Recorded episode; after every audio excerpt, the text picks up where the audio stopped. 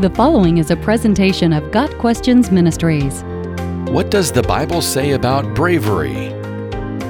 Bravery is a mental or moral strength to face danger, fear, or difficulty. Throughout Scripture, God encourages His people to be brave because He's with them. The command for us to be brave or courageous usually accompanied an instruction that seemed impossible, which indicates that God knows how frail we often feel when the challenge is great. Some people are by nature risk takers. Bravery comes easily to them most of the time, but even the courageous have areas that leave them feeling helpless. Others tremble like chihuahuas at the slightest threat. Scripture commands us not to fear, but God knows how we are made, so He gives us reasons to be brave. We can remind ourselves of these reasons whenever we are called upon to face a situation with bravery. 1. God is with us. In Joshua 1, verses 1 through 9, God gives us the first reason to be brave.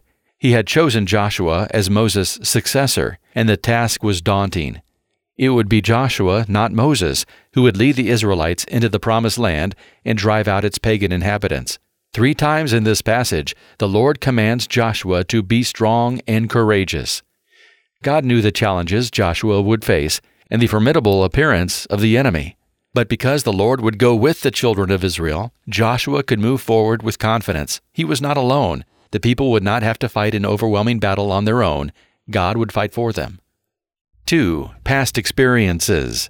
David, as a young shepherd boy, is an example of bravery based on his experience with the Lord. He volunteered to face the giant Goliath because he had seen the Lord deliver him before. His answer to the incredulous King Saul was, The Lord who rescued me from the paw of the lion and the paw of the bear will rescue me from the hand of this Philistine. 1 Samuel 17, verse 37. David stood up bravely to the taunting giant, confident that, because he stood in the strength of the Lord, he would be victorious. He answered Goliath's challenge with these brave words You come against me with the sword and spear and javelin, but I come against you in the name of the Lord Almighty the God of the armies of Israel, whom you have defied. This day the Lord will deliver you into my hands, and I'll strike you down and cut off your head. This very day I will give the carcasses of the Philistine army to the birds and the wild animals, and the whole world will know that there is a God in Israel. All those gathered here will know that it is not by sword or spear that the Lord saves, for the battle is the Lord's, and he will give all of you into our hands. 1 Samuel 17 verses 45 through 47. David's bravery was not motivated by arrogance or self promotion, but by his conviction that God's honor was at stake. Someone had to do something about the giant's blasphemy. 3. God's plans will never fail. Isaiah 46, verses 9 through 11 assures us that no matter what seems to be going on in our world, God is still in control. We may face formidable circumstances, but God is not daunted. He is working behind the scenes to accomplish His good plans. We can be brave when we get the lab results, the layoff notice, or the subpoena, if we desire God's purpose in our lives. We can know that He is working all things together for our good, and that knowledge makes us brave.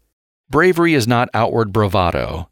Bravery is acting in the face of fear. It's being afraid to do something and doing it anyway. The world provides us with many opportunities to be afraid. Many of those fears are real threats to our lives and families. It is not wrong to be afraid. It is wrong to let fear make our decisions. And that's where bravery comes in. We are brave when we remind ourselves of all God's promises and press on in the direction He leads. Choosing to obey Christ in everything, regardless of the personal cost, is the ultimate act of bravery. Got Questions Ministry seeks to glorify the Lord Jesus Christ by providing biblical answers to today's questions. Online at GotQuestions.org.